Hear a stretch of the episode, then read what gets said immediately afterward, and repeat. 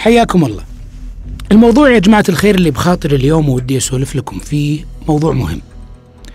أنا في تقديري أنه مهم جدا. ودي أنكم تتفضلوا وتتكرموا علي مثل عادتكم وتركزون معي شوي. برجع أكرر لأن الموضوع مهم في تقديري. يا ليت نركز فيه. ألو؟ هلا. إي سم معك معك تركي. أنا تركي نعم. من معي؟ هلا هلا هلا وغلا أبو فارس. شهر عليك مبارك عقب الزحمة. اي هي هي سم سم. أبو فارس حبيبي اسمح لي بس آه، دقيت علي الله يسلمك وأنا قاعد أسجل برنامج في خاطري شيء على الإذاعة. أكيد ما تسمع الإذاعة الله يسلمك لو إنك تسوق لأنك مشغل سي دي. طلع السي دي واسمع MBC FM تسمعنا. الله يسلمك. شكرا شكرا أبو فارس. اسمح لي اكلمكم أبو فارس بس أخلص إن شاء الله. اسمحوا لي يا جماعة. هذا أبو فارس دق علي الله يهديه وحنا نسجل.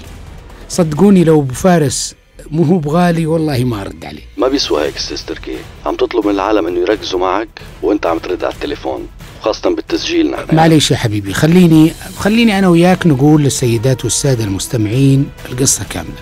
أكيد كلكم بيقول على هالاتصال بالنسبة لي بيقول لي عسى ما شر. خير إن شاء الله يا أبو الشباب. سلامات. كلكم معكم حق. الفكرة إني كنت بقول لكم بشكل عملي إن بعض التصرفات اللي تبدو مننا حنا مش من ناس خارجين لا نازلين من القمر ولا طالعين كأنهم فقع تصرفات كلنا نسويها. ترفع الضغط. ما يتعلق بالهاتف الجوال بالذات من هالتصرفات أحيانا يرفع ضغط الضغط. أنت جالس بأمان الله مع خويك في نقاش مهم وأثناء حديثكم يرن تليفونه يرفع أبو الشباب السماعة بدون اعتذار ويكلم الشخص اللي على الخط الثاني. طيب قل لي عن أذنك. قل لي لو سمحت. اسمح لي لو سمحت. ترى أنا آدمي مثله. الفرق إني أنا جالس قدامك بشحم ولحم. وهذا بس طلع موبايل ودق عليك. بصراحة يا جماعة الخير عيب عيب كبيرة. واحد جالس وسط اجتماع يرن تليفون فيرد واحد جالس بالطرف ما له أي علاقة بموضوع الاجتماع. هلا هلا هلا كيف الحال؟